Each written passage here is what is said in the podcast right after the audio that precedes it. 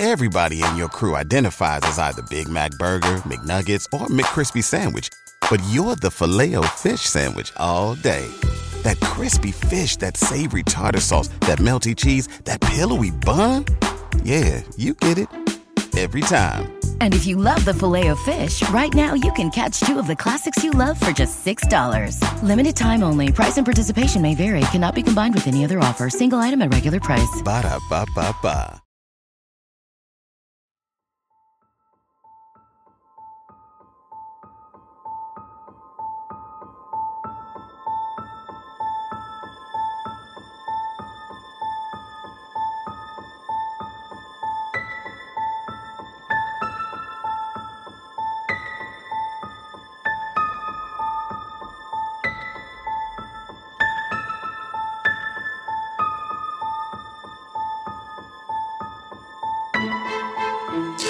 Welcome back to This One's a Doozy. I'm Kevin, And I'm Haley. and we talk about stories of mystery, true crime, and folklore of the unusual, unsettling, and oftentimes unsavory goings on of our world today, yesterday, and long ago. Mm. Amen. Preach and it. Welcome to a marquee episode. What does that mean? I don't know, but I think it's an important word. Isn't a marquee like the board outside of a restaurant or like a movie theater that is announcing the movie? I think I think when you use marquee like that, it, it is meant to say that you should check it out. So this is a check it out episode. I'm. You know what? I'm not gonna fact check you right now at this time of night. No, a marquee episode would be like like this is uh notable. Like like this Is that like landmark? Kind of like that. Yeah, that'd be that'd be like a like a, a Hallmark. yeah hallmark episode, landmark episode. Is this really any of those things though? yes, because it's the twentieth episode. it's a venti episode. It's a venti episode, the ventiest. yeah, that's true. The ventiest so far, at least. for sure. Yeah. Yeah. yeah. Episode twenty. We're here. We're doing it. We're sure doing it. We sure are. Um, we've only gotten into like five fights over this podcast so far. So Have we gotten into any fights? no, but I do get mad at you every time you go to check your mic and you make mouth sounds. That's like your first sound yeah, to check your mic. I do that a lot. No one else has to experience that, but That's true. How's your week going? it's good. It's good. Yeah, I'm ready. I'm ready for, um, I'm ready for the the feeling of fall to really settle in. I feel like we're just getting a very beginning touch of it here in Nebraska, Mm-hmm. and uh, I'm ready for it to like, like I noticed more leaves falling today, and I was like, okay, it's it's getting close. We're starting to get there. But Yeah. it'll it'll be a minute still. I think. Well, this story will definitely get you in the spooky season mood. Ooh, I apologize in advance for my uh, wheeze, my exclamatory wheeze. I am loaded up on albuterol. I am loaded up on hot tea. I'm ready to go, but this is asthma flare up season nice. for me. So yes, sorry for the wheeze. the asthma flare up. Excellent. Well, we did do my my mic check was me wheezing. Can you hear my wheeze? Oh my And you could. And you could. Yep. Well, I know that you are combating your wheeze with something that you're drinking, so I think it's important to ask the question: What are you drinking tonight? Well, I'm drinking a tea that I made, but I don't feel like I let it steep very long. Oh, So it's not super flavorful, but that's okay. it'll get there. I mean, it's still sitting there, right? Yeah, but I put cream in it. So oh, like you steeped it before. I don't know if that like stops the steeping process completely, I don't know. but it definitely is not picking up in flavor as time goes on. If you're a tea scientist, please email us at. Just kidding. I know a little bit about a lot of things, and this would be one of those things that I just know a little bit about. Mm. That would be that I know the teas that I like and that I don't like. well, that makes sense. Yeah. What are you drinking? I am drinking my absolute favorite beer of all time. So if you know me and you want to give me a gift sometime, I'm drinking a uh, vanilla bean blonde flavored infusion beer. Yeah, we do love Infusion Brewery here. Infusion Brewery, Nebraska favorite, Omaha favorite. Actually, I think it's is it, I think it's in multiple places in the state. It might not just be in Omaha, but I could be wrong. But anyway, it is awesome. and Yeah. this is definitely my favorite drink. And if anybody from Infusion is listening, uh, We would totally we would- accept your sponsorship Yes, any And your sponsorship, friendship. yeah, and your friendship for Yeah. sure. or or your friendship. Yeah, Even if we can't get a sponsorship, I would take a friendship with the infusion people. yeah, I would, I would take your friendship and just the occasional beer. It would be fine. Yeah. Yeah. oh, well, this episode, from what you've told me, is going to be uh, quite a marathon. So why don't you go ahead and let's let's jump right in. Take us away, my love. Well, first, I got us a feel good fact. Oh, that's right. I'm getting ahead of myself. Okay, hit us with a feel good fact. All right. So, for our first feel good fact of Spooky Month, I thought it'd be fun to share a fun fact about October. Ooh, yeah. So, traditionally, Anglo Saxons referred to October as Winterfylleth, which means the fullness of winter. The reason for this is because October has the first full moon preceding the winter season. Interesting. Mm-hmm. Yeah, Oh, look at learn that. that. Yeah, I thought that was a fun one for October. Yeah, All right. Are you ready for this? I am ready. All right, so to kick off our regularly scheduled programming, I thought it'd be fun to start out with a good old fashioned, old school American haunting. The haunting that I'll be telling you about tonight is one that's actually pretty remarkably well documented by multiple parties and has yet to be completely debunked or fully rationally explained even to this day. It's considered to be the greatest American ghost story and has been terrifying hearers of the story all around the world for 200 years. Tonight, I'm going to tell you all about the Bell Witch. So gather around the fire, grab your candy corns, and strap in because this one's a doozy. Okay. All right, so our story takes place in the early 1800s in what was once known as Red River, Tennessee, or present day Adams, Tennessee, which is in Robertson County. In 1804, the Bell family arrived in the area from North Carolina, ready to settle the lands and begin building a life for themselves. Hmm. So the family members were the parents, John and Lucy, and their six children John Jr., Jesse, Drury, Benjamin, Esther, and Zadok. They later had three more children Elizabeth, Betsy was her nickname, Richard, whose nickname was Williams, and Joel. Richard's n- nickname was Williams, Williams, yes. and Betsy was the nickname of whom? Elizabeth, Elizabeth. Okay. yes. And then Joel was just Joel. Just Joel. He was just himself. So only those two kids had nicknames. It seems like it. That's funny. Okay. Yeah. So Esther had been married and moved out, so the events that would befall the Bell family would not immediately affect her, just as a side note. Hmm. So the Bells were a wealthy family. They purchased and made improvements on a home. They had barns, orchards, and several hundred acres of land that would become fertile and prosperous farmland. John was known in and around the community as being a man with a bold and commanding personality and trustworthy character.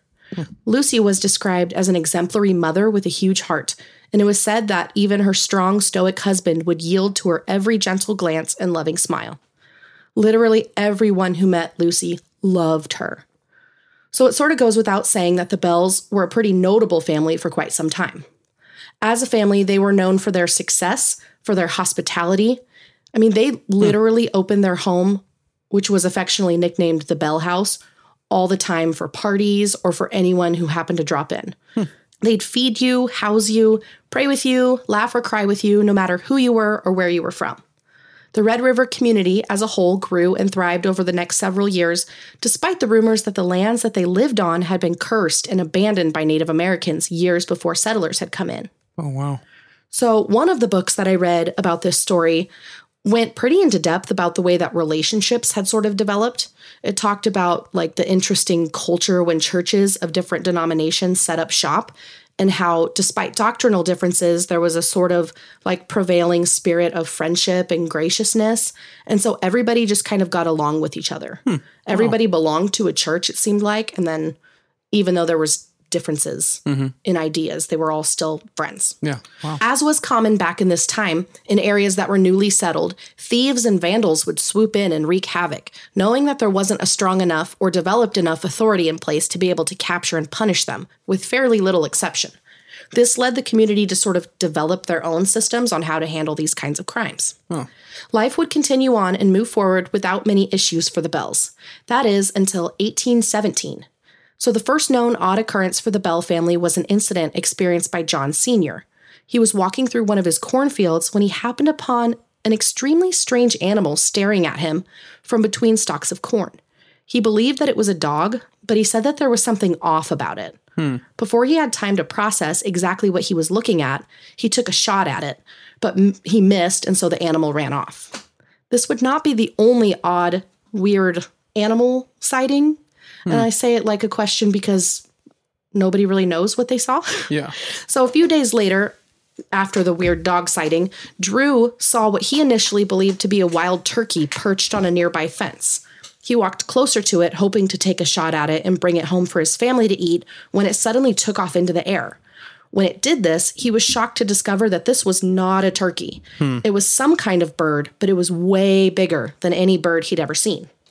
Another strange sighting was had by one of the slaves who lived with the Bells, and I'll talk a little bit more about this specific guy later, but he too had a frequent and bizarre experience with some weird mutant animal. Hmm. Yes, so this guy, his name was Dean. He began regularly seeing this monster looking huge black dog, and it would run towards him and then suddenly vanish. Oh wow. So another time, Betsy was out for a walk with some of the younger kids in a wooded area near their home when they were all stopped dead in their tracks.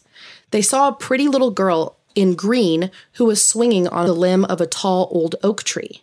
When they walked closer to the girl, she suddenly vanished without a trace. Oh weird. Yeah. So sightings like this were obviously weird, but they weren't really scary at this point. However, the goings on at the Bell property would soon become more common and the strangeness and terror would only escalate. So the odd and scary occurrences would soon begin taking place both inside and outside of the Bell's home. It would soon become a nightly occurrence that the family would hear noises in the house late at night while they were in bed. The noises started out small, like knocking or tapping on the doors and walls of the home. Soon, the noise grew into a sort of gnawing sound on the bedposts of the beds that the boys slept in. Hmm. And then it sounded more like snarling dogs fighting. Then, like chains being dragged across the floor, eventually growing into loud banging sounds, sounding like it was coming from inside of the walls. Weird. Isn't that yeah. super weird?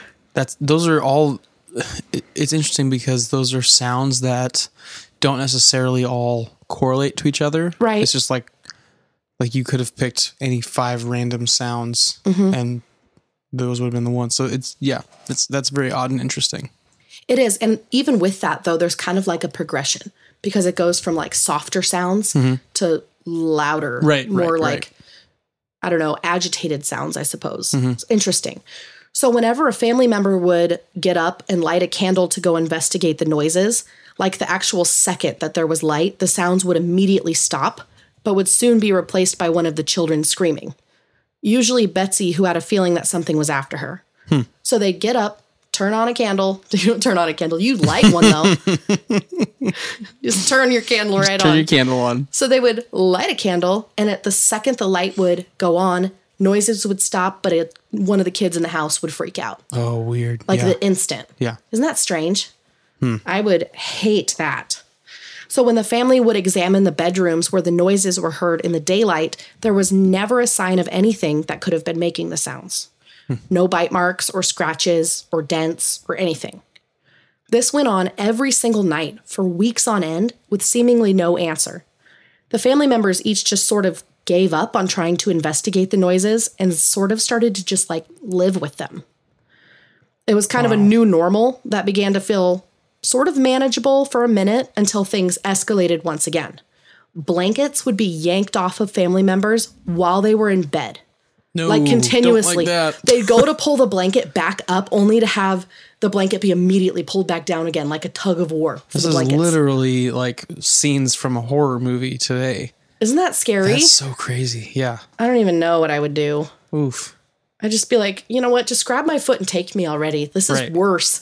Like, just like if you're gonna eat me, just like, just do it. I wonder. Scare me I- first. I do wonder how uh, how many horror movie screenwriters and and directors and stuff like they know this story and so they pull Mm-hmm. Oh, yeah. this trope out of this story into their movies because that's like a classic horror movie trope, you know. So totally. it's interesting to me to think about. Yeah. Well, there were there are many movies made specifically about this story, Hmm. sort of adapted. Um and I know that there are elements of this that would definitely inform a scary horror movie. Yeah. So, yeah, that's a good point.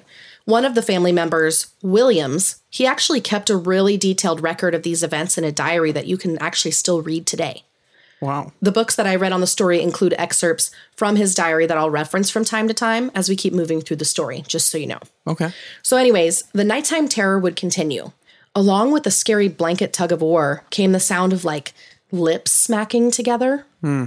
A loud gulping sound, almost like choking, and the sound of like gnashing teeth, like biting teeth. Oh, weird. Okay. Yeah. Yeah, scary.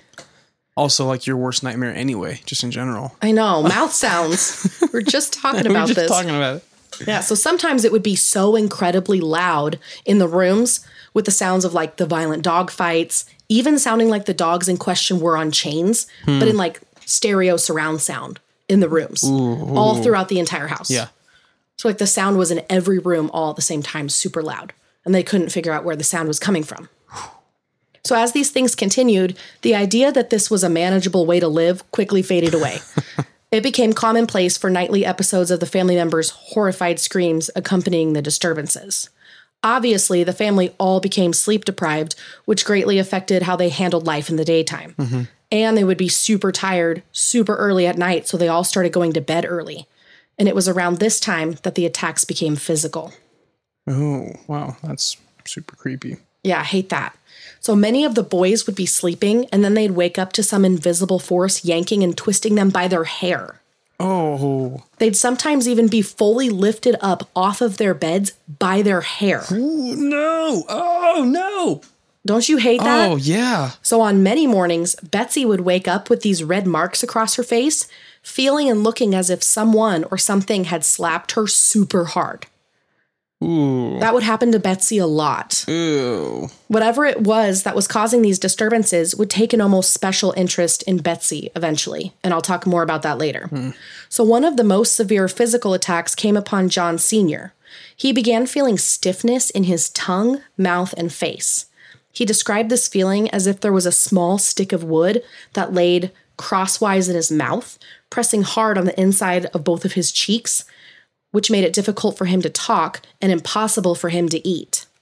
Anytime he tried to eat, it's like there was an invisible block in his mouth and the food would just sort of reject from his mouth. He would also have sudden, severe, and uncontrollable face contortions. The family would endure these kinds of events for a full year without telling anybody. What? Yeah, only the family knew for a full year. So, considering their sparkling reputation in the community and just the general culture at the time that this stuff was happening, John Sr. and Lucy really couldn't just go around telling the neighbors about Right. what they were experiencing. Right. Like, it really just wasn't a thing, you know? So, around that time, there would be moments when the entire house would shake violently, almost as if they were in an earthquake. Soon enough, the bizarre sights and sounds coming from the Bell House would be visible and audible a full half mile away from their home. Things were only getting worse, and so they finally decided to start seeking some help. So they told their friend James Johnson, a local pastor and friend of the Bells, and his wife about what they were experiencing. So Johnson was a nice guy, and he was also very respected and loved in the area. He and his wife offered to come into the Bell home and pray for them to be delivered from whatever it was that was plaguing their lives.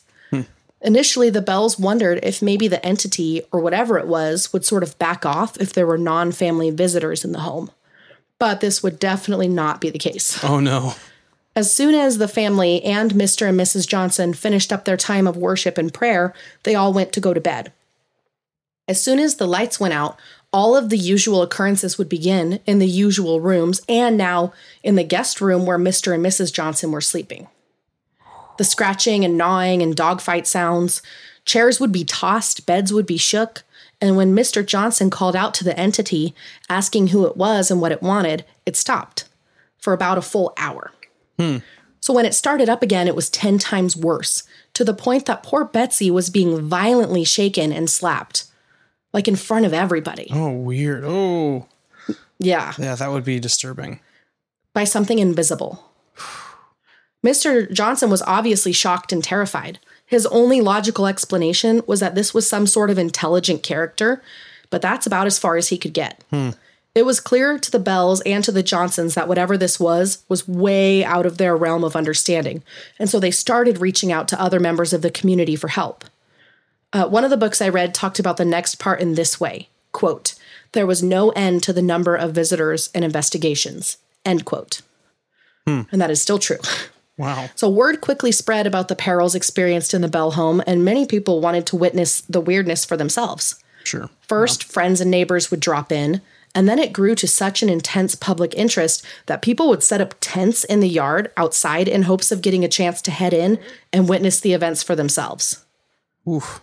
There was no shortage of spiritual people who would come in and pray in the home, visitors who just wanted to be spooked, and an overall interest in not only witnessing the phenomenon, but also investigating and being the one to crack the code on what was going on here. Hmm.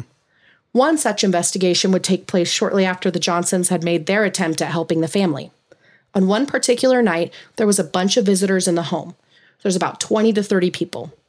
They were in the front room of the house, and suddenly everyone in the home heard a disembodied voice begin speaking softly, almost like a whisper at first, but then it became louder and clearer, sounding like it wasn't coming from one specific place, but rather from everywhere all at once, hmm, once yeah. again. Yeah. The voice was clearly feminine, and her voice froze everyone in the room with fear. She said, quote, I am the spirit of a person who was once very happy, but have been disturbed and made unhappy. I am the spirit of a person who was buried in the woods nearby, and the grave has been disturbed, my bones disinterred and scattered. End quote. Ooh. Yeah. So everyone was super freaked out. Yes, that would be that would be quite uh, an experience. Uh, Yeah, there's not really a a way to relate to that, you know. It's like, yeah, that would be a thing. oh. I try to think of like when I think about a sound coming from all directions all at once. I remember this weird, vivid memory of being like six and putting headphones on for the first time and being like, "It sounds like it's all around me," and mm-hmm. like that's what my mind goes to is like, but in a terrifying way because you're not wearing headphones. Right. Isn't that so weird? yeah. One person, I'm not sure who, asked the voice what it wanted. It responded with, and I quote, I have come to kill John Bell. Oh my gosh. Just direct and fun mm-hmm. and to the point, you know. Yeah. Weirdly enough, what the voice had said actually did line up with something that happened years before. Hmm. So, when land was being cleared on the property for planting crops, farmhands discovered a, a burial ground which was identified as belonging to an unknown Native American tribe. Drury, who was a young boy at the time of the discovery, decided to go check out the graves with a friend oh, to go look for like relics or anything that he thought would be like cool. He's mm-hmm. just being a little boy, you know. Right. So they spent their time rifling their way through the gravesite and actually found a jawbone that Drury picked up and brought home with him. Oh no, Drury, no. Drury, no. Oh, 101, buddy. Yeah, John Sr. was livid at his son's blatant disrespect for the dead and ordered him to bring it back to the grave, which he did. The family kind of forgot about this event until the night that the voice spoke to them. Mm-hmm. After the night that the voice spoke to the group of people, she began being referred to as the Bell Witch, and she would also be referred to as Kate. Hmm. For the sake of being consistent, I'm going to try and just stick with calling her Kate. One reason why many people believe she called herself Kate was because during the early stages of the weird paranormal activity, people were hard at work trying to figure out who the witch was. In so many words, a lady in town by the name of Kate Batts, who was actually related to the Bells, was said to be the witch.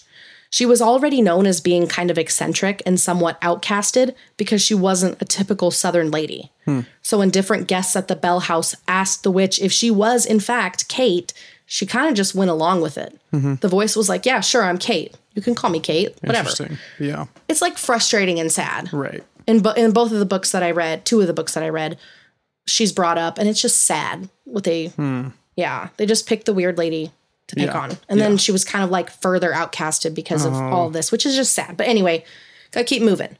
So Kate the witch would continue her antics around the Bell home, whether or not there were outsiders visiting the home, with varying degrees of terror being inflicted. So there was this like weirdly chill night. It was just like calm. There were a bunch of people at the house, and a neighbor calmly asked Kate if she would shake his hand if he promised not to grab her. Hmm. She made him promise not to grab her, and he agreed and then held out his hand. She placed her hand across his so that he couldn't grab it, but he could definitely feel her touch, which he described as small and feminine, which matched her voice and matched the rough size of the slap marks that were frequently left across people's faces, Weird. Oh man. mostly Betsy's. yeah. So, one person that she would never do any harm towards was Lucy Bell, the wife. Uh, Kate actually called her Old Luce, but she had maintained that her most deep desire and purpose was to kill John Bell, or Old Jack, as she sometimes called him. Don't know why she called him Old Jack, but she did. She just liked to give people nicknames apparently. She gives a lot of people nicknames. One interesting thing about the witch's strange attachment to Lucy is that there are many, many instances that were laid out in Williams's diary and by the accounts given by other witnesses stating that it was plainly obvious that the witch cared for her. Not only did she have a fun pet name for her, but she would also take care of her. There was this one time that Lucy was super sick and people thought that she was going to die. The long and short of this story is that the witch made some super random foods appear out of nowhere and got Lucy to eat it and cured her of her illness that everybody believed was a death sentence. Weird. Oh my. What? It's hard to wrap your mind around that. Yeah, that's hmm. And she'd been like bedridden for a long stretch of time, was refusing food and water. Mm-hmm. Like she was gonna die. And then she was totally fine after she ate the random stuff that fell out of the ceiling. Isn't that yeah, bizarre? that is bizarre.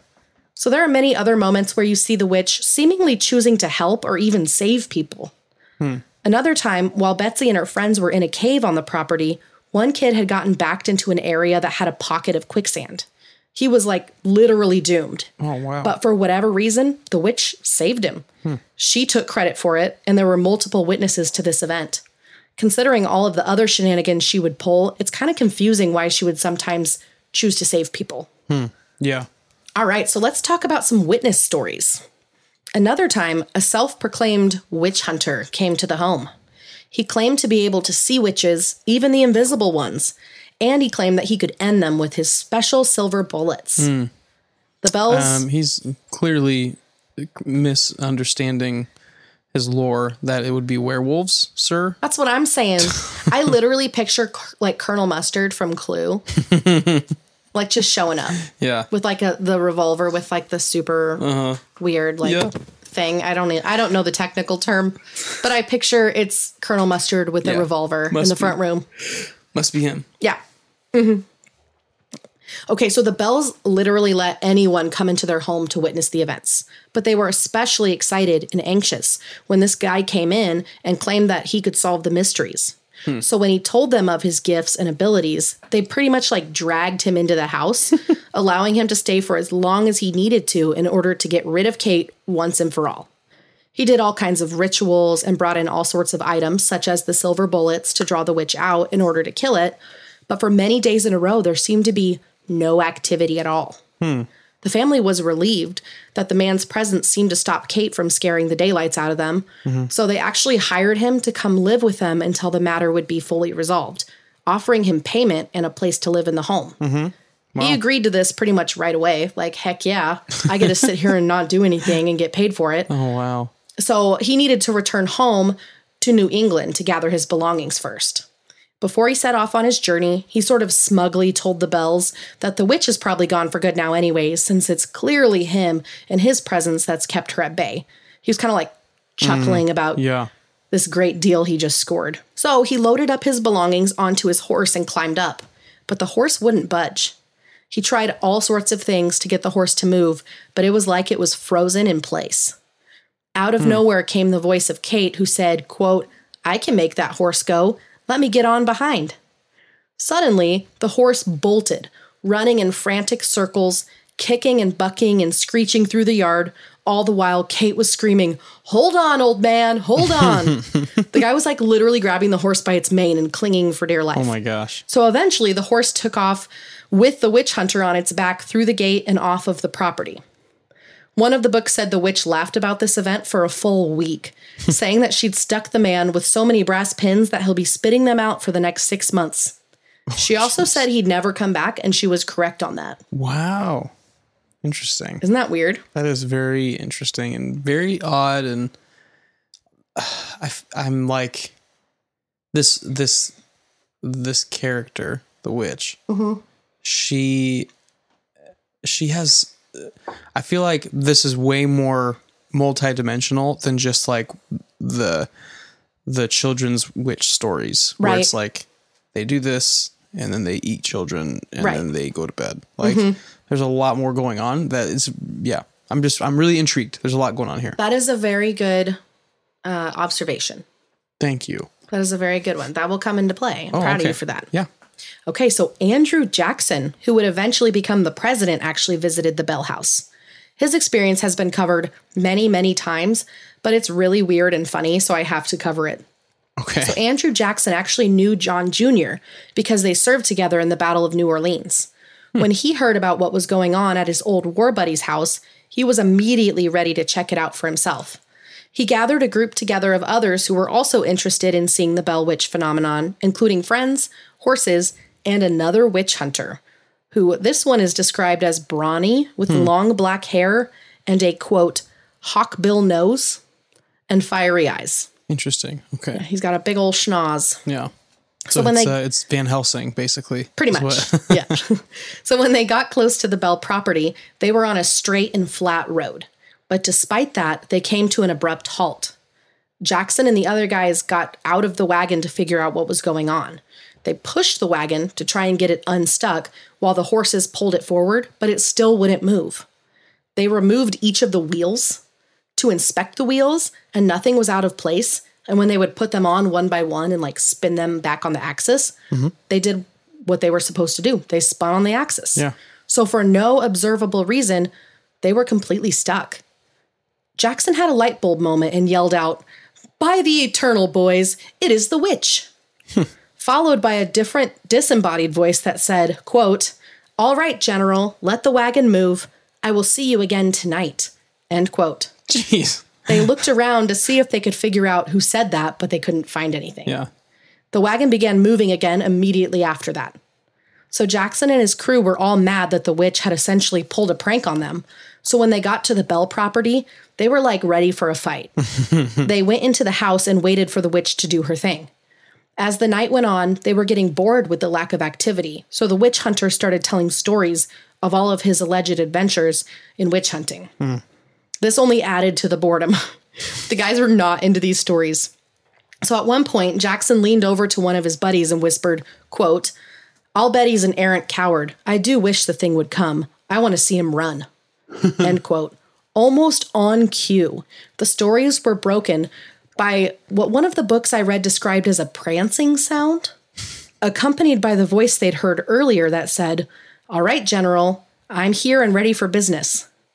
And then to the witch hunter, the voice said, Here I am, shoot. So the guy had a he had a gun on him. Yeah. Yeah.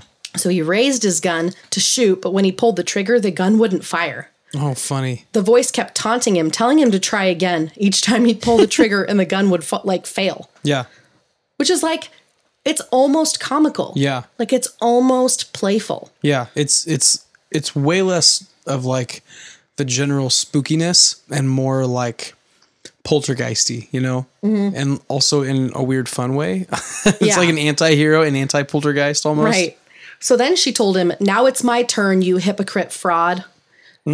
Which is a little scarier. Yeah. An invisible force proceeded to beat the daylights out of the sky, oh knocking him over, throwing him around, and when he tried to steady himself on a chair, he suddenly yelled, Oh lordy, the devil has me by the nose. It's pulling my nose off. Oh jeez. So whatever it was grabbed him by the nose. Yeah. The front door flew open, seemingly by itself, so the witch hunter took off out the door, screaming, Oh lordy, oh lordy, as he ran off the property. The group watched, astonished, and when they turned around, they saw General Jackson on his knees, doubled over. Afraid that he also was being attacked by the witch, they went to help him when they discovered that Jackson was not hurt or in distress, but that he had literally fallen over with laughter. he told John Bell that he had never had such a laugh in his entire life, oh my and he asked if he could camp out for the week. Oh my gosh. The group wasn't into it, so they left the next morning. oh dang. Isn't that That ridiculous? is so funny. ridiculous. Yeah. This is like like I said, very multidimensional and I, I'm really curious to know like if uh Andrew Jackson Andrew Jackson? Mm-hmm. If Andrew Jackson had like a diary entries about this or something like that. I think he did. I need to go double check on that, but I would love to know it's a famous, it's a pretty famous story, so Yeah. I would imagine so. Yeah, I would love to know specifically his words on it. That's why I'm curious about that. Mm-hmm. All right. So there were many other occurrences with plenty of outside witnesses, considering all of the many people coming in. Mm-hmm. One group that Kate routinely dazzled was the group of skeptics or anyone who would visit thinking that they could debunk whatever was going on. These visitors would come into the house, oftentimes mocking the whole thing and not buying all of the wild stories that they'd heard about the Bell Witch. One of these instances involved two young college kids from Philadelphia who had come in with high hopes of seeing something supernatural. As they toured the Bell property and the home, they didn't experience anything abnormal. So they were disappointed and became skeptical of the Bell Witch stories that they'd heard. Hmm. One of them said something along the lines of, Wow, we're pretty dumb for making this trip based off of some half baked story that some sucker told us. Not one to be mocked, Kate immediately spoke to the men. she asked them what they would like to see and hear. She also told them that she could tell them what was going on back at their homes at that exact moment, but they probably wouldn't believe her. So she opted to tell them something specific about their past. Hmm. She said to them, quote, Suppose I tell you, as I have told other suckers about your past. Don't look so frightened. She then went on to tell them that they had gone to an Eastern school and that one of their philosophy professors was a believer in the supernatural. So they had vowed to visit the Bell home in order to prove him wrong and put him on the top of the sucker list, as they like to say. Yeah. She named the professor and she told them that he had died three years before, but if he hadn't died, he would most definitely have joined them on their trip. The guys were shocked because everything she told them was spot on. So they began asking her all kinds of questions, mostly scientifically focused, so that they could figure out what the heck was going on here. Mm-hmm. But like everyone else, they left the home baffled and no closer to solving the mystery of the Bell Witch. Wow. There are loads of stories where Kate would demonstrate some pretty bizarre feats. Anyone who she felt was smart or intelligent was vulnerable to her narrating their private thoughts out loud to a room. Oh my gosh. She'd inform yeah. She'd inform people of things going on in their home, sometimes even perfectly mimicking the voices of a visitor's spouse or child or family member to tell them what they were doing. Like there was a guy who was visiting the house and he got into like a back and forth argument with his mother, who was hundreds of miles away, with the witch as the middleman. And she was talking to the guy in the guy's mom's voice. Yeah. Eventually, his mother asked him to come home because she was freaked out. Oh, so she actually was engaging with him. Yeah. And his voice. Weird. Okay. in his mother's voice. Wow. So she could be in two places at once, apparently, Yeah. and she could perfectly mimic a stranger's voice. Ooh, creepy. Yeah, I hate that. Yeah. She was shockingly good at mimicking voices, which I don't know why, but that detail is like exceptionally disturbing to me. Mm-hmm. I don't know why. That one really is like, oh, I don't like that at all. One other thing was that there was never any rules as to how Kate seemed to operate. She didn't seem bound to the home or the property, often reporting to out of towners what was going on at that exact moment back in their hometown, which was almost always verified later and found to be accurate. She would also be active anytime or not at all if she didn't feel like it. There was no consistency, like she could not be predicted at all. Weird. All right, so like I said, she could share people's inner thoughts out loud. She knew intimate details about people's lives that they hadn't shared with anyone else. Hmm. Or maybe they shared with like one person one time 20 years ago. Right. She was also known to air out dirty laundry, taunting people for their sins and weaknesses, regardless of the consequences for those people. Jeez. These events maintained public interest, and more and more opinions and theories would arise as to what was happening to the Bells. The most popular being witchcraft, evil spirits, or the spirit of a Native American who was previously buried on the land. Mm-hmm. Those were kind of the prevailing ideas. Yeah. So, even though there was a pretty lively culture in the various church denominations in the town, there actually weren't very many buildings that people would meet in. So, house churches were the way that folks tended to gather for worship, hmm. hear sermons, and have fellowship together. Yeah. Wildly enough, scripture, hymns, spiritual songs, and even the prayers of residents in the area were not out of reach for Kate. she would even correct someone if they would misquote a Bible verse. What? I just like had to pause for that one. yeah, that's. Hmm. Okay. There was one time that two different preachers from the town had come into the Bell home on a Sunday evening. There were also other guests in the home at the time. Out of the blue, the voice of the witch began perfectly reciting a sermon that one of the preachers had given that morning, literally word for word and with his exact voice. Oh yeah. Obviously confused and freaked out, the preacher asked her how she was able to do that, to which Kate let him know that she was there when he preached it. Yeah, that's creepy. So the other preacher kind of giggled and made a joke that he's glad that it wasn't him that this was happening to, since he was preaching his sermon at the exact same time, 13 miles away. Mm-hmm. This joke would be broken by the witch stopping what she was saying and then delivering that preacher's sermon. Oh my gosh. Once again, word for word, but in his voice. Oh my gosh. She Yeah. told everyone she could do this because she was there when he preached it. This is a real mind trip. I know. And this was in the 1800s, like the Yeah. early 1800s. She would also just hop in and join the choir at church services around town. like she'd just like show up to someone's house and like start singing and joining in just casually. She would sometimes go solo. She would sing any hymn that anybody could have possibly known and ones that church members had never heard before. She would be known to shout out the amens from some unseen place within the congregation. And she was generally a pretty lively participant in many church gatherings and prayer meetings across the area. Kate also seemed to have a sort of like respect, or maybe even a thing for James Johnson. She called him Old Sugarmouth. Old sugar mouth. Yeah, she was known to say, Lord Jesus, how sweet old sugar mouth prays. How I do love to hear him.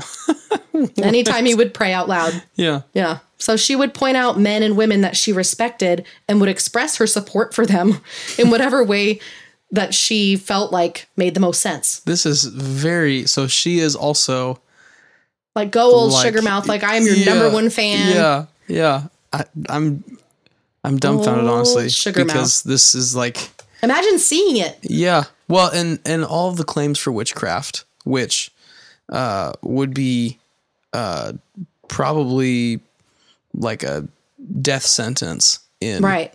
early 1800s Christianity. Right. Uh, like my whole like mind is being boggled a little bit. Like, why would you do that? Why? Who? What? I know. you you, can't even like formulate a full yeah. question. Yeah. Yeah. She would also have theological sparring matches with dudes who'd spent their lives studying scripture and theology as well. Mm-hmm. The book said, quote, this manifest knowledge of scripture was the most mystifying of all of the developments, end quote. Wow. It is mystifying. That's a great word. Mystifying is an excellent word. Okay, so I briefly brought this up earlier, but Kate had a special interest in Betsy. Mm-hmm. From a very young age, Betsy was described as being exceptionally beautiful, catching the eye of anyone who crossed her path. She was described as almost fairy like in appearance, with silky long blonde hair that fell in waves around her shoulders, a symmetrical face, and her eyes were a deep blue that had a, quote, mischievous twinkle. Hmm, so she looked like you. That's nice. Stop. you big old flirt. she was also known for being super witty and funny and super good at just about any sort of domestic task that she took up. It's no shock that many boys had tried and failed to capture her attention until she met Joshua Gardner. Joshua was known around town for being super handsome. He was a hard worker who was intelligent and well educated, energetic, and fun. He was known for having a solid and trustworthy character, and he came from money and was well connected. Oh, sounds like a lame person. Boo. so the two hit it off and quickly planned to get engaged and eventually married. Everyone quickly caught wind that Betsy and Joshua were a couple and that they were happily making plans to be together in the future. And just about everyone approved of this idea, except for two people, or I guess one person and one invisible witch Betsy's teacher, Richard Powell, and the Bell Witch. Interesting. Also odd that the teacher of some, Yeah. Okay, I see where this is going. Yeah, fear not, I will explain. So, Kate's displeasure with Betsy and Joshua's relationship started off small, it seems. She would whisper and then eventually loudly plead with Betsy to not marry Joshua Gardner. She'd plead and plead endlessly, no matter where they went, for Betsy to stay away from him and not marry him. Eventually, she'd do this in public places with other people around, which caused people to start talking. Why shouldn't Betsy marry him? What's wrong with him? He seems like such a nice guy. What could the problem be? Despite this massively strange and annoying inconvenience, Joshua maintained to Betsy over and over that he loved her and wanted to continue to work towards a future with her. Kate's persistence, however, began to wear on Betsy, who was becoming more and more concerned that maybe Kate either knew something that she didn't know about Joshua, or that maybe Kate was just flat out right, that she just shouldn't marry him. She'd say, like, you're going to be miserable. Don't marry him. You're going to be so miserable. Don't do it. Interesting. Yes. So this was, as one can imagine, an extremely distressing time for Betsy. So one of the books I read said that not only was the witch warning her not to marry Joshua, telling her of the unfathomable misery she would experience if she chose to ignore the witch's warnings, but it continued to torment her in other ways as well. Betsy would rarely get a full night's sleep. She would regularly have slap marks on her face. Uh, she would feel like pins were poking her, but she couldn't obviously see any pins. Right. Right. Isn't that weird? That is weird. Um, there was one moment when she was brushing her hair and kind of confiding in her friends about how hard it was being regularly stalked and harassed by an invisible witch. Yeah. when suddenly her hairbrush went flying out of her hand. And within like a millisecond, her hair became knotted and twisted and like all disheveled. It was like perfectly smooth and it went to like a big old rat's nest. I just I my my mind I see it in my mind's eye of our daughters with their hair in a crazy rat's nest and I just I would just You feel for that. Yes, yes I do. So she also began experiencing violent seizures that would sometimes last up to 45 minutes at a time. Ooh, I don't like that. Still, she and Joshua stuck together, trying so hard to just bear down and get through it because they were in love and they wanted to be together. The straw that broke the camel's back, though, was when Betsy's father, John Bell, died, which hmm. I'm going to talk more in depth about that later. But it seems like Betsy believed that this was kind of like a punishment for her not breaking up with Joshua. Oh. Really sad. Okay, so remember that one person who had a problem with Betsy and Joshua being together? Yes, the teacher. the teacher, Richard Powell. He was an adult man, and she was like 15 or 16 at the time. So, from the time that she was very young, he'd been heard telling people that one day he would marry Betsy Bell. So, he's a grade A creep. Yeah. She was like a little girl. Ooh. Okay, so I'm not going to spend a ton of time on this because it's honestly just frustrating and sad.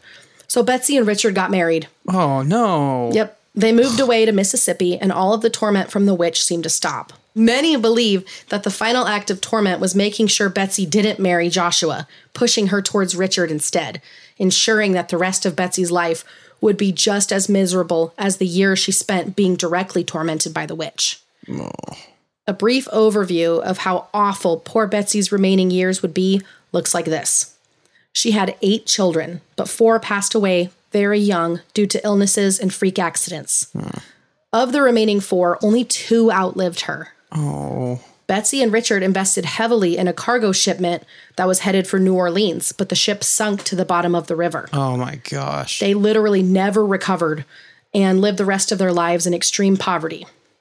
Richard suffered a stroke at a pretty young age, leaving him disabled and needing around the clock care.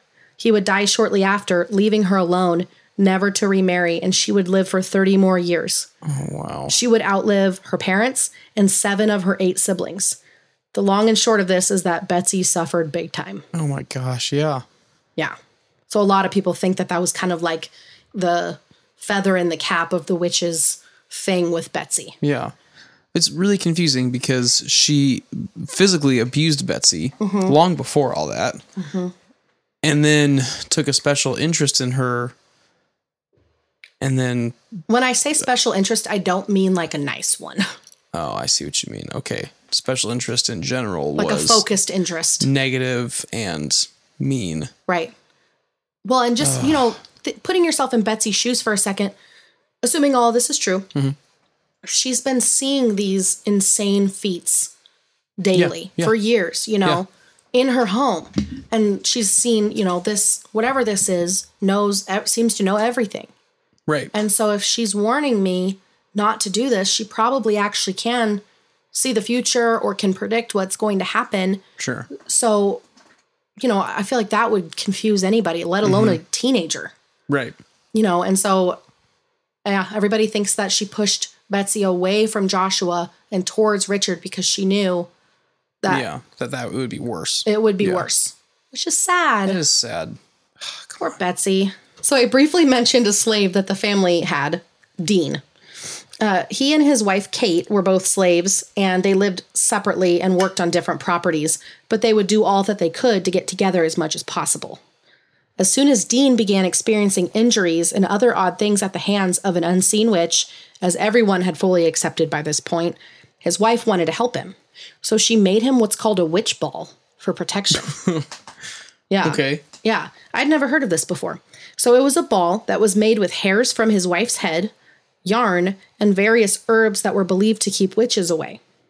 He would take that and his axe with him wherever he went. Hmm. So on an exceptionally dark night, as Dean was walking to visit his wife, the witch stopped him, telling him that she knew about the witch ball and taunted and laughed at him for thinking that it would protect him. Oh, jeez. Dean literally fell to his knees with fear. To which Kate responded with telling him to get up and stop acting like a fool, otherwise, she'd turn him into a horse and ride him around. So Dean reached into his pocket and pulled out the witch ball, extending it toward the direction that he had heard the voice coming from.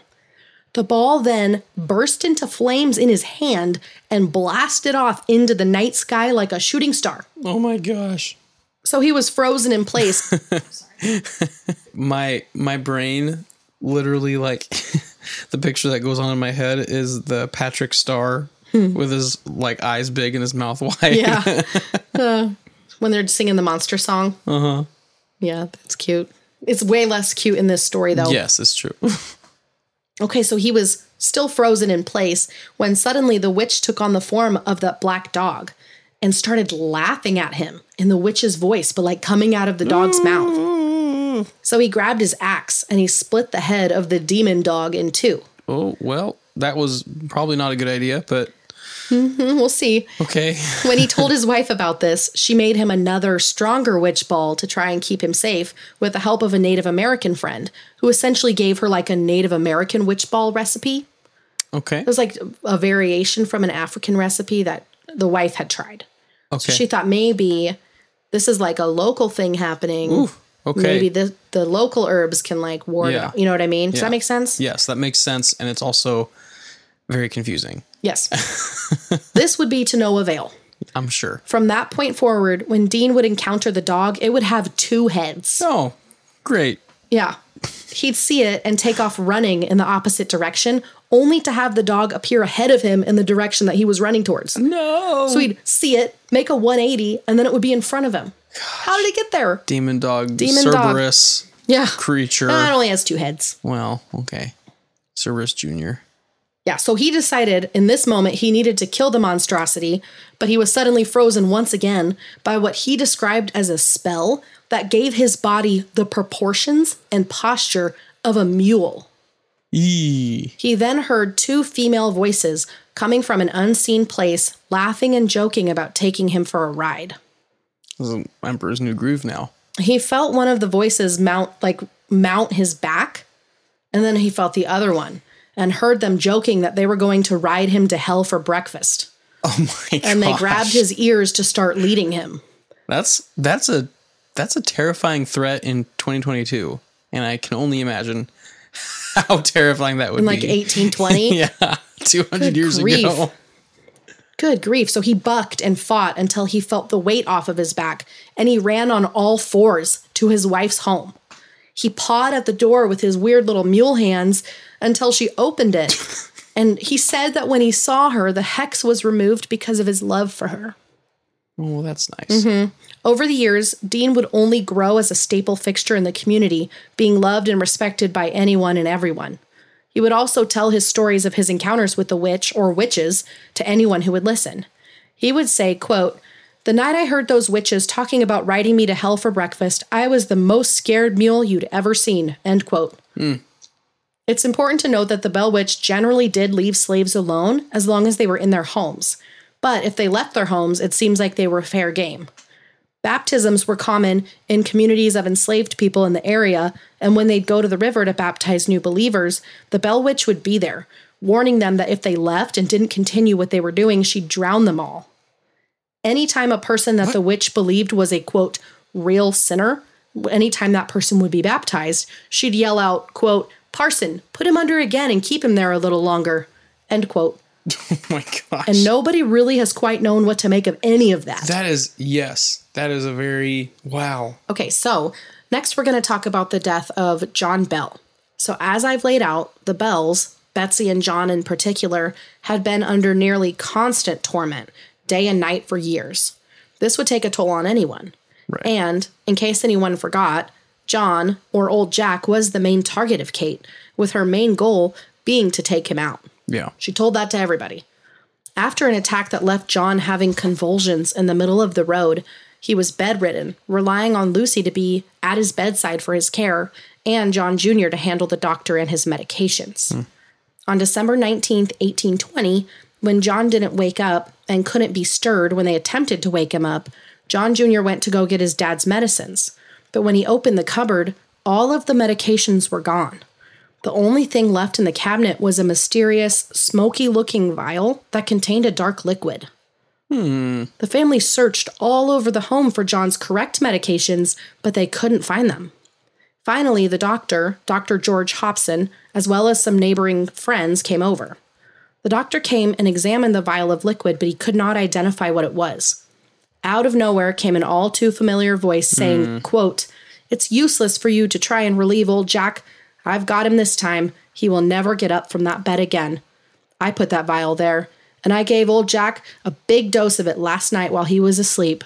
I fixed him. I fixed him. End quote.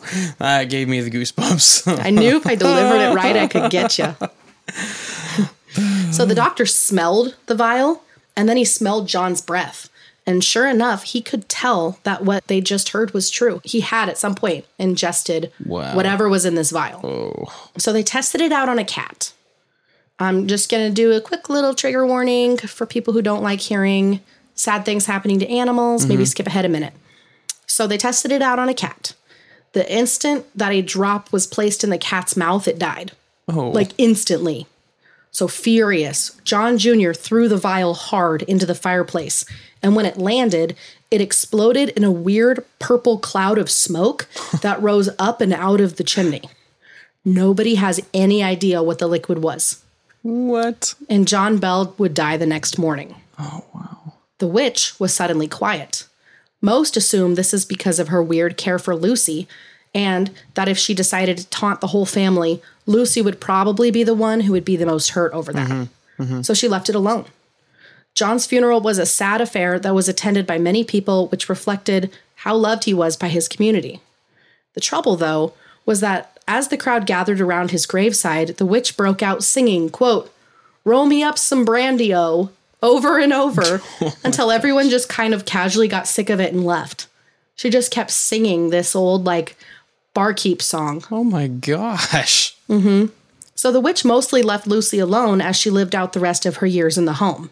She did tell them shortly after John had died that she would return in seven years, and she did. She pulled a few of her usual shenanigans, but the Bells didn't share this with anyone. After Lucy died, nobody moved into the home or onto the property for a long time. Hmm. It sat there either used for storage or laid dormant for some time. There's one element of the property that I very briefly mentioned but haven't quite talked about yet, and many people believe it's the single most relevant aspect of the entire property and the haunting and the potential for us to find some sort of answer. Hmm. And that would be the cave on the property. Okay. Okay, so before we do a jump forward in history, I do want to share a few of the predictions that the Bell Witch made that have come true over the years. Hmm. This was documented by John Jr. in 1928. I'm pretty sure that all but one or two have come true at least partially. She predicted the Civil War. She predicted that New Orleans would be taken over by a man from Tennessee who was in the Navy, which ended up happening in 1862, like 35 ish years later. She predicted World War I and its fallout, the main element of this being the Great Depression. She predicted a far more devastating war, worse than the first one, but similar. So she predicted World War II. Oh my gosh. He wrote this in his diary in 1828. She predicted that the United States would rise to power And she predicted that after the rise, if the power wasn't handled properly, that the country would instead be ruled by greed, oppression, and what she called meanness towards the poor. And that the middle class would be all but eliminated, leaving only the rich and the poor. And if that should happen, she said, quote, Your country will be tired out. I shall be there at that time. There will be thousands of spirits unrecognized. Oh, End quote. my. Goosebumps again. Goosebumpery. Goosebumpery. She predicted the discovery of lost civilizations if scientists would dig under the Earth's surface, and she explained the like specific ci- civilizations. Like she hmm. gave details about like language and culture and all that kind of stuff. Many people believe she was talking about Atlantis. What? Yep, many Okay. people, many people believe that that's what she was talking about. Well, that one has still yet to be totally That's, proven. yeah, but that's why I said all but yes. one That- or two partially. That but mm-hmm. but lost civilizations have been on, on Earth true, and lost true. cultures. it doesn't have to be. If she didn't specifically say Atlant- Atlantis. No, she didn't name anything, but people Yeah. people who like this story tend to like the story of Atlantis, Sure. and so sure. they want Yeah. to connect them. You know what I mean? That makes sense. Not across the board, but you know what I mean. But she could also be talking about like Mayan civilizations Sure, and stuff like that. Sure, so- Mm-hmm. things that took you know hundreds or thousands of years for societies to Mm-hmm. like whole societies that have been lost to time to be rediscovered. Yeah. So finally, she predicted the way that the earth would end. She said, quote, that the world can be destroyed by its creator at any time or by any means he chooses should bring the world of sinners to their knees. Its destruction can be complete within a few minutes. She said it would end in fire, and then, quote, at no time will the inhabitants of the earth as a whole believe that there will be an end to the world. At the time when they think least of it, the end will come. Worlds many times larger have been destroyed so suddenly that it was only like a powder pan flash. End quote. Oh my. God. She said that he shouldn't doubt any of her predictions because in time they'll all be proven. So that is spooky. Yes, that is for anybody listening. If you didn't just get goosebumps like me, uh, then you've probably heard this story before and so it doesn't affect you as much, but you it are should. you are unreasonably skeptical, this is crazy. Just the idea of it. Once again, willing suspension of disbelief Yeah, can do yeah. a lot for a person. It's true. Makes these stories so fun. it is fun. I always just And completely suspend disbelief when I hear these stories because I love them so much. Right, right. So, in 1993, a new family would buy the property from a different family who'd owned the land for a while. This would be Chris and Walter Kirby.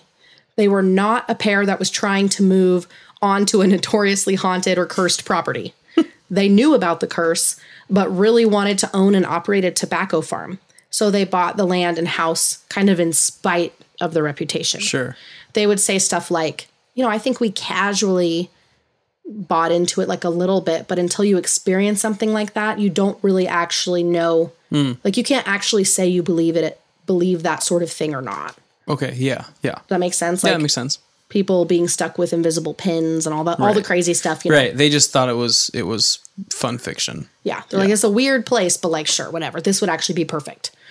It's also weird because they talked about how they tried to buy land over and over. And for some unknown reason, every single deal fell through, like at the last minute, hmm. until they approached buying the Bell property. They believe that despite them just being ordinary people, that for whatever reason, they were supposed to land on this extraordinary property. Chris, this is kind of weird. Uh, Chris had visited a psychic who told her that her and Walter were going to buy the property before they bought it. And the psychic also told her that the supernatural energy that was on the property was coming from somewhere not in the house, and it was coming from a permanent fixture on the land. Hmm. So this Okay. happened before. So like Walter casually came home and was like, "I think we should buy the Bell property," and Chris was like, "Well, yeah, my psychic already told me we were going to. Let's go for it." Which was like just so casual. Like it- Yeah. just like kick back on the couch. Oh yeah, my psychic was like, "Yeah, Yeah. yeah, you're gonna Oh, buy just, it." just proving her right. Okay, cool. It's fine. Yeah. So, true to form, the weird experiences would happen on the very first night that the Kirbys were in their new home, which was a house that was built by the previous owners 28 years before the Kirbys moved in. Mm, okay. So, Chris, Walter, and their daughter Candy, who was 12 at the time, all witnessed this event. The Kirbys had other kids who were adults at the time of this story, so it was just Candy that was living with oh, them. Oh, okay. Yeah. As just a little side note. So, anyways, on night one, The Kirbys were woken up in the middle of the night by a loud crash that sounded like glass breaking on the hardwood floors. Hmm. All three of the family members went to investigate, but they didn't see anything broken or out of place, so they went back to bed, vowing to do a more thorough sweep over the house in the morning. The next morning, Chris found a small book laying on the counter that had been left as a gift by the previous owners. It was called Echoes of the Bell Witch in the 20th Century, which was a book full of experiences that the previous owners had on the farm. No way. A full big old book. Oh, Isn't that crazy? oh yeah. So Chris picked up the book and she opened it to a random page. She landed on page 30, and the header on that page was, quote, breaking glass on the top. Oh, So the crazy thing is that the book said that a common occurrence in the home was a crashing noise that sounded like glass breaking on the hardwood floors, but with no explanation. so it's kind of weird that that's the page yeah, she yeah. happened to open to. Yeah. Coincidences, sure, they happen, but that's just like that's too specific, it feels like. there seems to be too many coincidences Right. with this character. Yes. So Chris tucked the book away for the time being, kind of like freaked out and feeling like they definitely Yeah. underestimated what they were getting into when they bought the land. So as she was organizing stuff in the kitchen, she heard a rumbling noise coming from the bedroom hallway. She was confused by this because Candy was at her new school and Walter was busy at work clearing out a hundred years worth of overgrown brush outside so that they could start building and growing mm-hmm. their tobacco farm. Mm-hmm. She called out for Walter when suddenly she heard the sounds of like dresser drawers opening and slamming shut. So like the sound got louder Yeah. and they would stop only when she would call out for Walter, almost as if the silence was like a response. She felt like it was like crash, crash, crash, Walter, silence. Mm, okay. And then it would start again. She felt like it was responding to her, whatever this whatever was making the sound. Oh yeah. Isn't that creepy? That is creepy. That's eerie. So she called it like a silent no. It's like Yeah. weird. So Chris looked from room to room and couldn't find him. So she went outside to see if he was just working kind of like loudly outside. Like maybe he just couldn't. Mm-hmm. Sure. Yeah. Yeah. Yeah. That sound was transferring weirdly through the house. They're getting used to a new house. Sure. Yeah. New house noises, all that. So she went outside and his truck was gone. Walter wasn't even home. Oh. So she was super freaked out by this and decided to do busy work outside until Walter got home, which I do not blame her for that one Right. bit. So after dinner that night, Chris told Walter everything that had happened and about the book that they'd been left. And he said that he knows there's something in the house and he believed that whatever it was had blocked anyone else from buying the property so they could. Oh. Yeah. Okay. Weird and scary sounds and other strange occurrences would continue for some time, and eventually Chris decided to explore the land. That's when she stumbled upon the cave that would later be called Bellwitch Cave. Hmm. Okay. So, all things considered, this truly was and is a magnificently beautiful property. Hmm. It's full of like hundred year old huge oak trees and a waterfall that she had taken pictures of. But when she found the cave, she figured that she should take pictures of that too. Oddly, she had felt an instinct that she shouldn't go into the cave when she mm-hmm. first found it. So when she went to go have her pictures that she'd taken developed, she was dumbfounded to discover that the 13th photo in the bunch that was taken above a small sinkhole outside of the cave was literally full of white ghostly images all over the area she photographed. My. She believed in like little orbs and stuff. Uh-huh. She believed that whatever the beings were in the photos that they were sending her this message. We are here and we won't be ignored. oh my gosh. Eee. Literally every hair on top of my head is standing up straight right Yeah, now. Yeah, that's a it's an impressive thing. That is yes. Yeah. So, not knowing who else to talk to about this, Chris reached back out to that psychic and invited her to come look over the land for herself so that maybe she could get to the bottom of what was going on at the cave. Oh, we'll see how helpful this is. So she did, and the two would enter the cave together. So, all right, let's lay out kind of a description of the cave. Okay. It's made up of two very large chambers with a kind of hallway leading from the entrance to the first room or cavity. They call them rooms mm-hmm. Yeah. Um, of the cave with another trail from the first room to the back room. Okay. So can you picture that? Yeah, I like gotcha. Little hallway, big room, little hallway, back room. Yeah. And that's the cave. The psychic told her pretty much right away that the cave was literally crawling with spirits. She talked about a little boy who was about five years old wearing overalls who told her that he was afraid to cross over. The psychic believed that the cave was a sort of portal. She went on to explain that she thought that the spirits here were ones that would linger for a short time or indefinitely.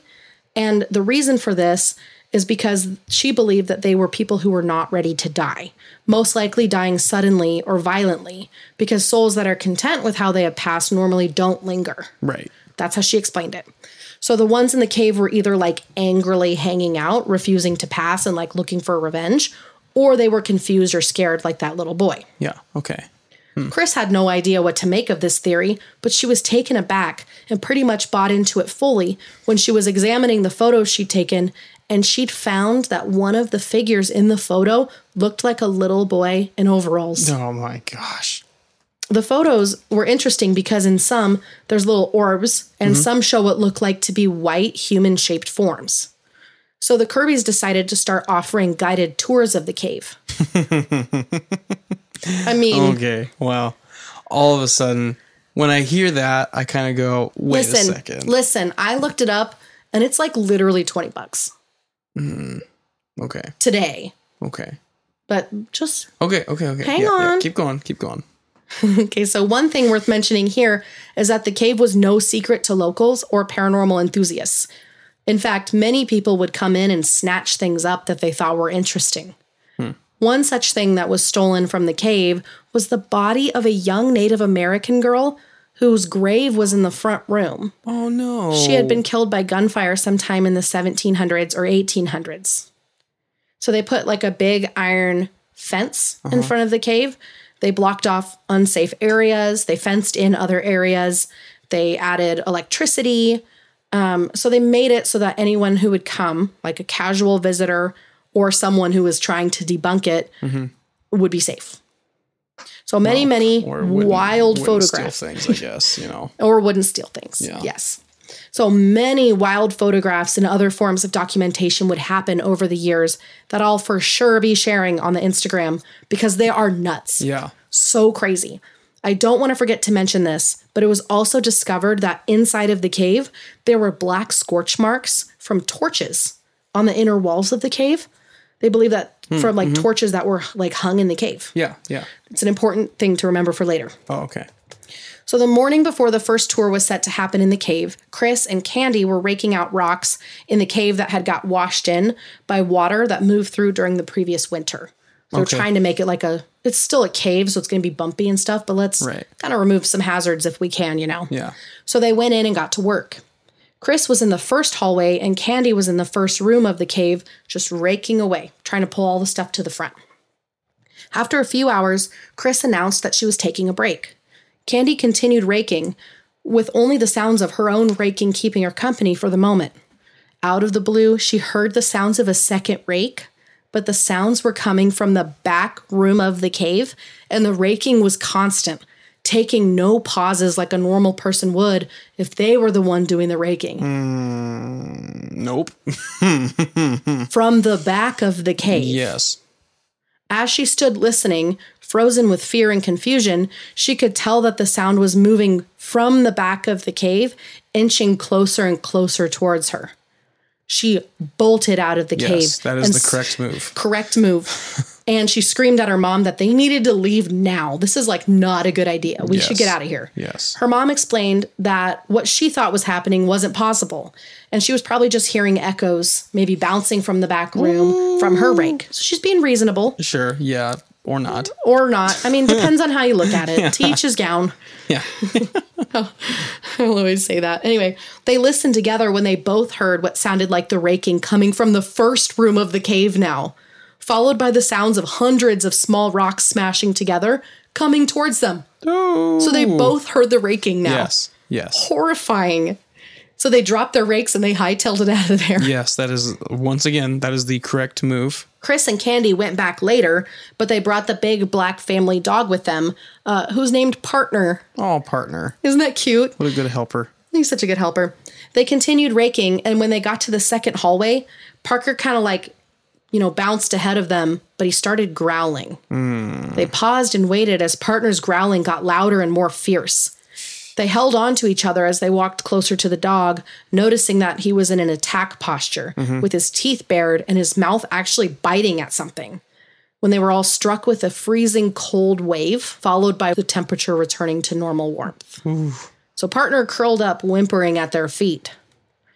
So, that's not good. That is not helpful for a dog to do that after being so tough. Well, and it tells you before that, if he was very tough and ready to attack and defend, what scared him so much that suddenly he was literally whimpering in a puddle at their feet? Yeah, I don't like that. Yeah, I don't like that either. Mm. So, tours began, and plenty more photos with anomalous orbs and figures would be taken. We can talk more about some of the more interesting findings in a minute, but first, we've got to talk about the discovery of human bones on the land. Oh man. Several weeks after the Kirbys moved into the home, Chris one night felt herself drawn to the old smokehouse on the property. She went in, and what she found were bones hmm. leg bones, arms, and a partial skull, all belonging to a human. After doing some digging, Chris found that there was a Native American graveyard consisting of about 30 graves on her property that were determined by an anthropologist to be between 2,000 and 3,000 years old. No way. There were also tons of other graveyards, including graveyards for the slaves that the Bells buried there, members of the Bell family, and more. When the bones were sent off for analysis, it was determined that the bones themselves were between 1,000 and 2,000 years old. Oh, what? Yeah. In the smokehouse? Yeah. So there's bones that had either been like, well, I guess that would be. Let me keep possible. going. Let me keep okay, going. Okay. Yeah. So they also discovered that the bones belonged to members or a member of an ancient tribe called the Mississippi Mound Builders tribe. They'd lived in the area for thousands of years, but mysteriously vanished about 2,000 years ago. After death, members of the tribe were buried in an upright fetal position without covers or tombs. Mm, okay. This could account for the jawbone found by Drury. And many people believe that a lot of American hauntings are created when Native American graveyards are disturbed. Yeah. So, as tours continued and people continued capturing all kinds of crazy things, either on camera or just witnessed things and then told their stories, many people wanted to come in and investigate. One very famous paranormal investigator was a cut above the rest, a man by the name of Bob Schott. He has been widely regarded for his advanced techniques and super high quality equipment that he uses on investigations. So he went with a team to the Bell Witch Cave and set up all of their stuff. They captured some usual phenomenon like cold spots and orbs caught on camera. Chris showed them a spot near the second room where loads of weird things would happen. And she pretty much said, if you set up your overnight cameras there, if there's anything for you guys to find, you'll find it there. Hmm. So they set up a low light sensitive camera with a night vision lens that has this like incredible infrared filter on it that's reported to be five times more sensitive than the ones used by the US military. Wow. This camera would also hmm. capture 50 images per second. What? So they were not messing around. Yeah. Yeah. They review the film the next day, and in a few frames, they discover something absolutely mind blowing. They had captured on film in a tiny fraction of a second a doorway appearing out of nowhere. The doorway quickly slid open, just long enough for two humanoid forms to walk from somewhere in the cave and through the doorway. The doorway disappeared, and the figures were gone. They caught this on camera. so one of the books said it like this quote, Schott had captured on film what the psychics knew intuitively. Inside the Bell Witch Cave is a portal, a rip in the veil that separates the world of the living from the world of the dead. End quote. So that's like What? they're like, what are we dealing with? Okay, so after seeing the bizarre footage, Schott sent it off to a handful of experts in like of all kinds with various specialties so that the footage could be analyzed. Mm-hmm. Starting with experts in infrared and electro optics. So these guys are responsible for providing advanced defense technology to the United States military. Hmm. Neither expert could explain the footage. He then sent it to more paranormal professionals who all came to the same conclusion that the footage contained compelling evidence that portals might in fact exist. They say definitely. Sure. But also that there was a portal in the Bell Witch Cave that they caught on film. That's what they all believe. Wow. I mean, they caught something very weird. They very definitely weird. caught something odd. Yes. The Kirbys and plenty of other people have worked through the available information. They've compiled lists of the various experiences that have been documented on the lands for more than 200 years, and they've come to a few conclusions. One, that it seemed like all of the activity stemmed from the cave and sort of leaked outward onto the property. Hmm, okay. Two, they believed that there was not a Bell Witch, but rather many spirits, hmm. perhaps hundreds, who knows. Hmm. And while it's highly likely that one spirit in particular had attached itself to the bells, it's also possible that plenty of others had joined in, which would explain the inconsistencies, with the witch being bent on causing pain and then other times on saving lives. Mm-hmm. You would almost see, like you said, several different, almost like personalities, Yeah. which would make sense if they're spirits of different people Yeah, that makes sense. you Okay. know mm-hmm. Okay so one of the authors of one of the books that i read she was actually personal friends like longtime personal friends with the kirbys. And she had a background in like investigative journalism and mm-hmm. that kind of stuff. And so she dedicated like a lot of time to trying to understand all of this, any of this. She also grew up in the area. So she grew up hearing the story of the Bell Witch and she'd mm-hmm. always been interested in it. So she put together some theories that I thought were really interesting. A lot of people also share some of these theories too. So in the book, Bell Witch, The Truth Exposed, author Camille Moffitt talked a lot about how, like, okay, it's wild that you've captured video evidence of some pretty intense supernatural stuff, but how did the portal get here if that's what it is? Hmm, yeah. Why was it created? How was it created or opened? Mm-hmm. So she kept digging and she actually went to the cave for herself in hopes of not only finding answers to her many questions, but also in the hopes that maybe she could communicate with someone or something who might be able to help hmm. her. Wow. She's doing some like advanced consultation here to like research for her book. Yeah. So wow. after going to the cave and after doing plenty of research about the land, about the Mississippi Mound tribe, and the list goes on, she landed on this. Thousands of years ago, when the Mound people still lived in the area, they would bury their dead upright, as I'd mentioned. Mm-hmm. It turns out that the tribe who lived on this specific property did bury their dead upright, but they did so right above the cave. oh. Inside of the cave, shamans from the tribe had performed rituals with torches, which explains the uh-huh. scorch marks. Uh-huh. The purpose of the specific rituals in the cave was this to open a passageway between the living world and the dead world. So they didn't bury their dead above the cave because there was a portal. They opened a portal there because their dead were buried above the cave. Yeah, because that's what they wanted. Mm-hmm. Wow. It sounds like what they were trying to do was to be able to communicate and kind of consult with loved ones and other members of the tribe after they'd passed. Uh-huh. If we follow that logic, once that portal was open, it was open to any and every spirit, good, bad, Yeah. anything in between. yeah. That's the idea.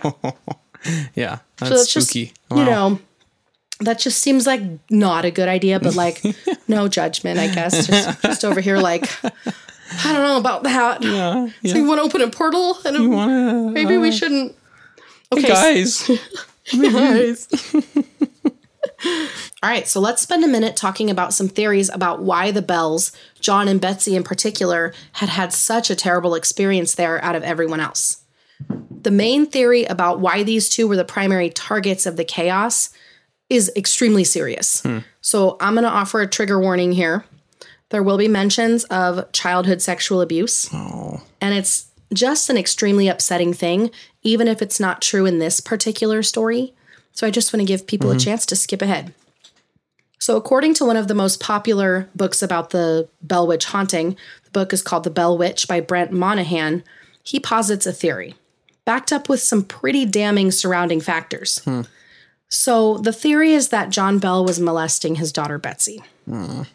His reasoning for assuming this is pretty broad, but it does make logical sense if everything he's alleging to back up his theory is true. Okay. So, it's believed that young girls who are victims of sexual abuse are also more likely to be affected by poltergeist activity. I'd never heard that. Okay. That's interesting. But- sure. He shared that as if that's common knowledge. Hmm. Um, and so maybe that is in people who spend more time studying like paranormal stuff and poltergeisty stuff. So that's just what people say. So another reason is that because the torture started after Betsy was given her own room when her sister Esther had left the home when Betsy was 12. Okay. Yeah. The spirit then left shortly after John had died. Another extremely odd and terrible thing here is that John Bell married his wife Lucy when he was 32 and she was 12. Oh, don't like that. No. Oh. This isn't the only demonstrably true piece of evidence that good old John Bell wasn't all he was cracked up to be. So, John had been involved in some extremely shady dealings involving lending out a slave and then charging a ridiculously high interest fee and then like prolonging the trade. Oof. Which, do we really need to discuss how bad it is? Right. It's bad enough that he was lending out a full human that he owned mm-hmm. to work for another human for money that he would make Not the slave. Yeah. let alone that he was just trying to give his already fat pockets some extra cushioning. Oh, yeah. So gross. So I hate that. So the Bells had also been kicked out of their church in Adams. Hmm. He'd also killed a man. oh. Pretty sure this happened in North Carolina, uh, but like before they moved down, and it was ruled to be self defense. But he still killed someone. In the various diaries written by different members of the Bell family, it said that when they asked the witch why she wanted to kill John, she actually gave them a reason why. But none of them wanted to disclose that reason in their writings. None of them. They all knew why, but none of them Hmm. Wrote down why. Write it down. Why?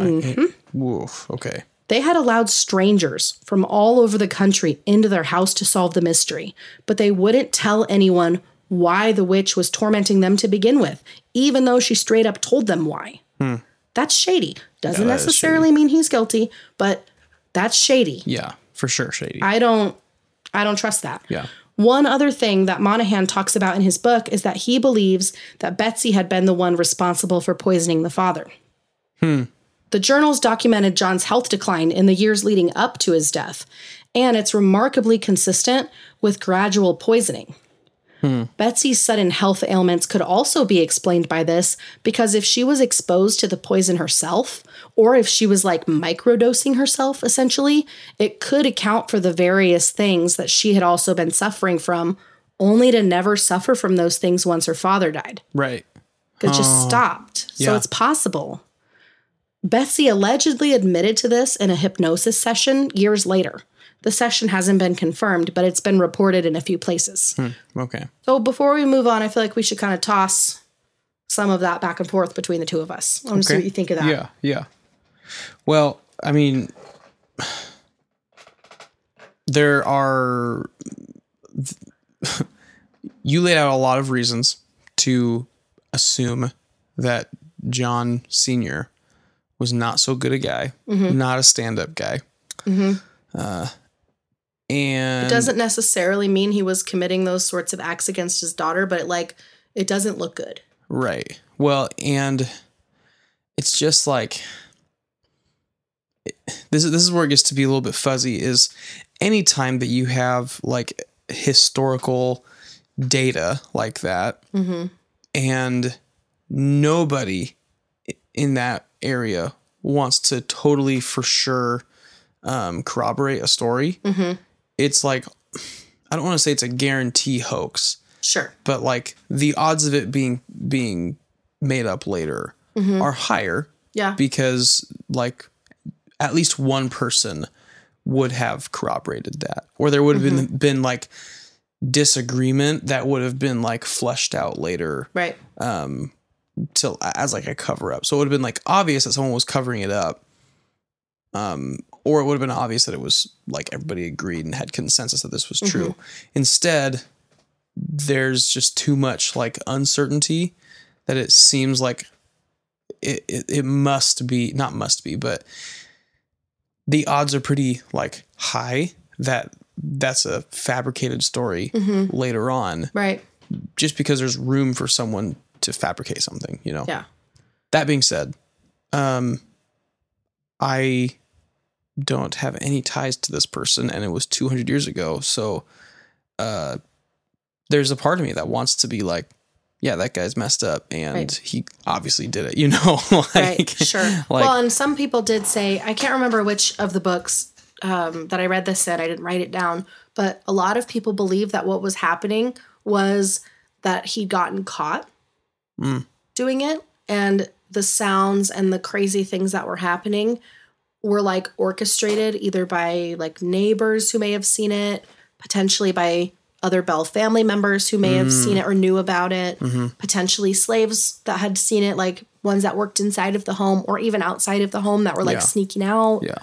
Um, and so they were kind of orchestrating the torture hmm of the family um, Hmm. and they were trying to make it obvious so that maybe somebody would fully catch him Right. because I kind of mentioned it earlier also that they didn't have much in regards to like an authority at the time. That was like like a local governing Oh, right. Yeah. authority. So how are you going to handle something like that and make it stop? Mm. Also, early 1800s, there's not a great culture now in dealing with sexual assault, especially Right. you know, eh, not especially, but including the assault of minors, Mhm. especially by a family member. Right. It's hard to get that reported. It's hard to get that investigated. Inc- it's hard to be I mean, taken seriously yeah. And it's now. And this was 200 years ago. right. If that was true, when people are marrying. 12 year Children, olds, 20, yeah. 20 years younger than you when one of them's a child. Yeah. Like, I have no issue with age gaps when it's between two adults. Right. Like, whatever, do your thing. I'm going to mind my own business. Yeah. But when it's a child, Yeah. That's. And his daughter not- just so happened to be the same age as his wife was when he married her. Yeah. Mm, don't like it. hmm Don't like it. I guess So, at, at the end of the day, like there's a lot of there, there's just a lot of room for speculation one way or the other. sure. But that being said, there's also way too much going on to just like write it all off as bad luck. Mm-hmm. You know? Or to Um, write all of it off as fake when there were like a lot of witnesses. Yeah. I mean, it's also possible that they said that there was a lot of witnesses and all this is a bunch of garbage, but like well, sure. we're suspending disbelief here and we're trying to get to the bottom of it. right. Well, and the thing is, none of that would explain the modern experiences that have Mm-hmm. happened since 1992. yeah. Did you ever see the book or sorry, see the movie American Haunting? Um, It was don't know. literally this story and they worked through that theory. really. Uh-huh. Oh, crazy. Yeah. I don't think I've ever seen that. I feel like was it Emily Browning who played Betsy? I can't remember. I remember watching it at my BFF's house, Hmm. and she lives in the country or lived in the country at the time on a farm, and Hmm. so it was like extra spooky Yeah, that would be spooky. and sad. I remember I cried. Yeah. Well, and that's the thing is is if we were to assume that there was abuse happening like Mhm. that, hmm um, there's also reason to like maybe not assume, but it'd be reasonable for someone with certain spiritual backgrounds to say, oh, well, that specific action actually opens up a portal as well Sure. and creates more and more chaos and more and more spiritual influence and Mhm. demonic influence and all that kind of stuff. And it kind of just spirals out of control that much faster. Yeah. Well, if you also remember at the beginning, I was talking about how it was an area that had been previously settled by Native Mm-hmm. Americans. That was later confirmed, and they abandoned it because they said it was cursed. Oh, yeah. and so they could have been experiencing all sorts of wacky spirit Yeah. activity that was very clearly not members of their tribe. Yeah. And so they're like, oh, we got to get out of here. Yeah. We've done something that we've opened up something that Yeah. we didn't realize would happen, you know? The shamans from 3,000 years ago Just- yeah. caused some problems for everybody. well, yeah, who knows, man? But yeah, hmm.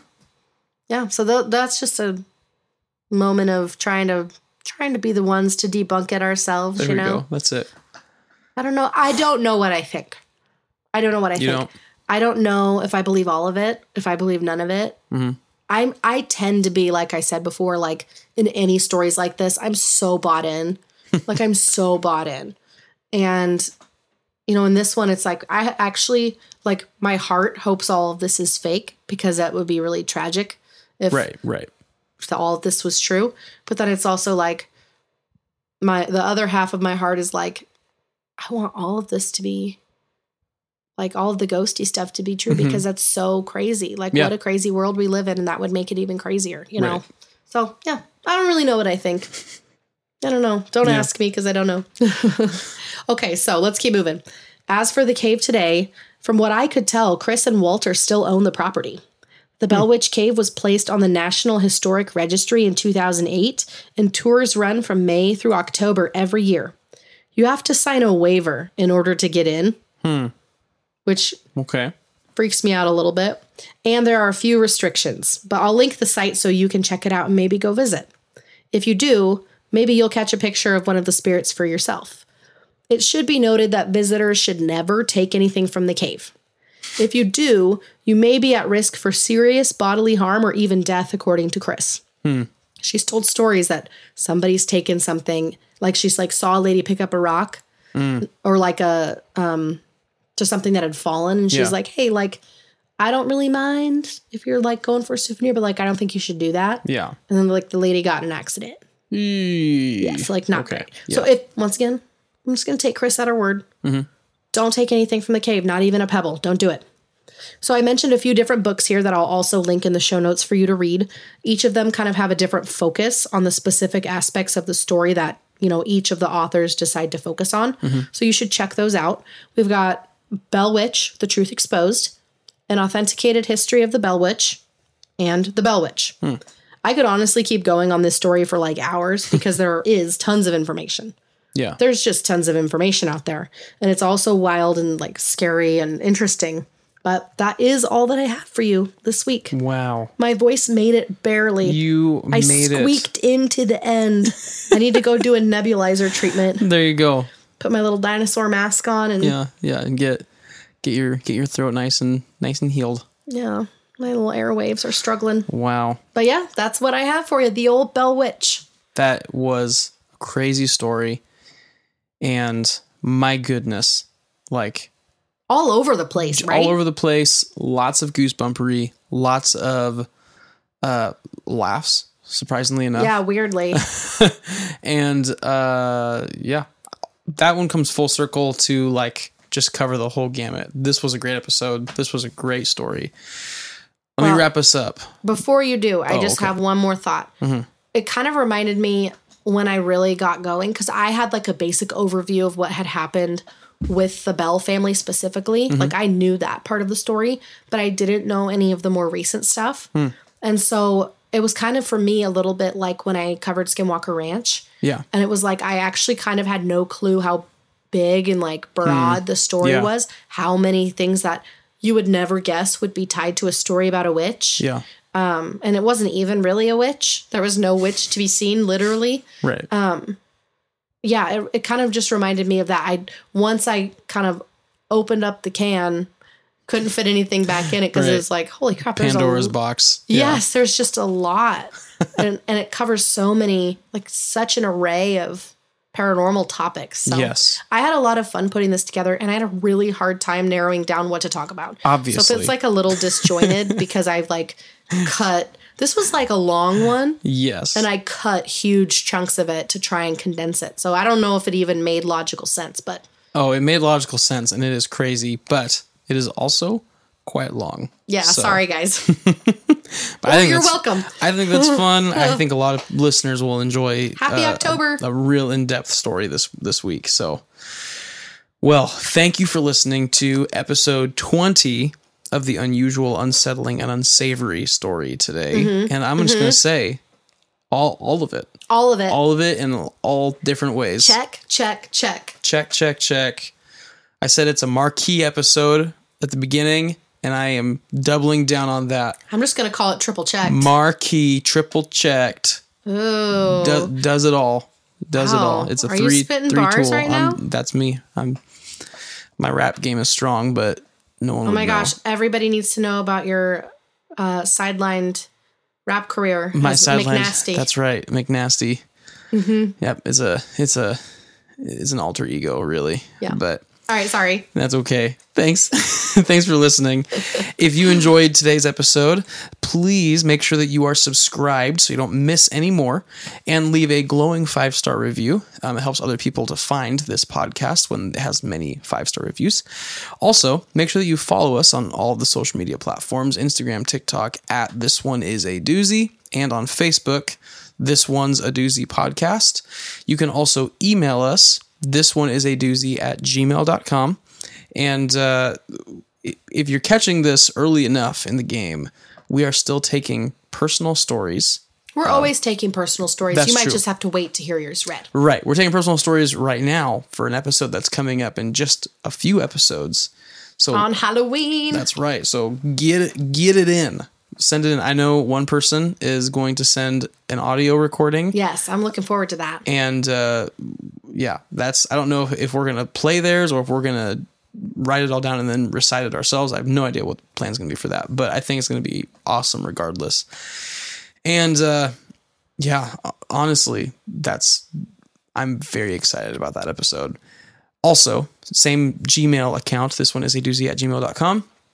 Uh, send us any recommendations that you have. If you really loved the story of the Bell Witch, and maybe you know about another story similar, or if you've seen Bigfoot or whatever, like we, If we you've opened a portal, if you've a opened a, cave? portal personally, if I you know, know. yeah, if you know of a portal somewhere that you live and you want us to l- learn about it and cover it, yeah, make the recommendations. You know, Portals. you know what you're doing. All the portals. So those are the ways to stay connected with us. Please, please connect with us and tell us all about your experiences. We love it.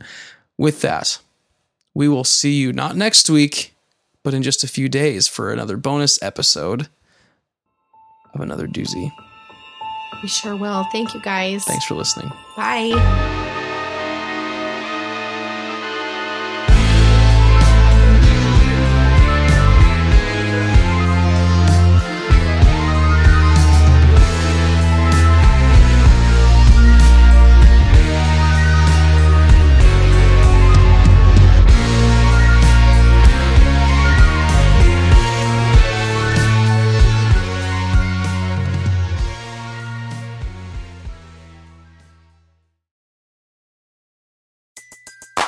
Everybody in your crew identifies as either Big Mac Burger, McNuggets, or McCrispy Sandwich.